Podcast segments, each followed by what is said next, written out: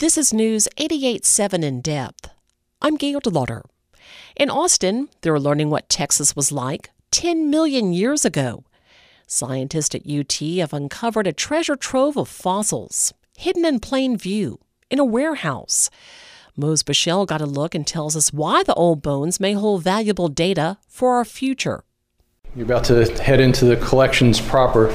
This is Chris Sagebiel. He's the keeper of these ancient bones, officially the collections manager. They're stored in North Austin in a huge World War II era warehouse. Yeah, we're looking at these massive jaw bones just kind of sitting uh, on these shelves going up to the window here. You've got a whole mammoth lower jaw. Looking at that number, I know that's one of our WPA specimens that was collected probably 1939. It turns out a lot of these fossils were gathered in the 30s, back when the economy was in the ditch. The Great Depression left millions of able and willing Americans bewildered and jobless. But the federal government had a plan. It launched the Works Progress Administration. And then World War II happened, and that, that put an end to the research that was planned for all these different fossils. So they just sat here, some in the same burlap and plaster packaging they were wrapped in by those WPA workers 80 years ago. That is, until recently. You should see the basement. Let's go. Yeah. Sagebiel leads me down a flight of stairs and unlocks the door to the lower level. There's a lot more.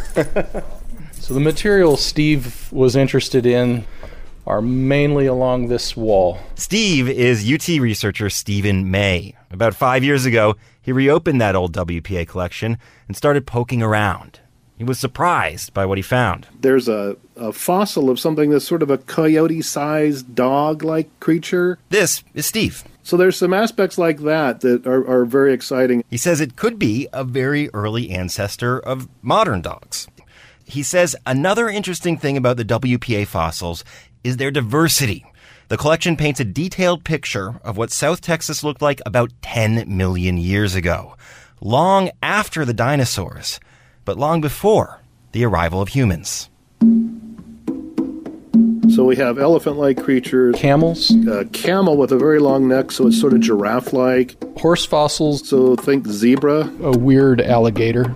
He has a term for this ancient time. He calls it the Texas Serengeti. What happened to all these animals? Uh, that's, well, a, that's good a good question. question. They say it was probably a bunch of things that wiped out most of them, even as their ancestors survived on faraway continents. Of course, we don't know exactly. That's what uh, that's what we're here to figure out. Theories range from asteroids to overhunting when humans arrived. But Sagebiel says climate change is my preferred answer to that. There were large changes in the climate at the same time that all the large mammals in North America went extinct. And by the time their bones were pulled from the ground in the 1930s, the Earth was again experiencing a changing climate. This one caused by man.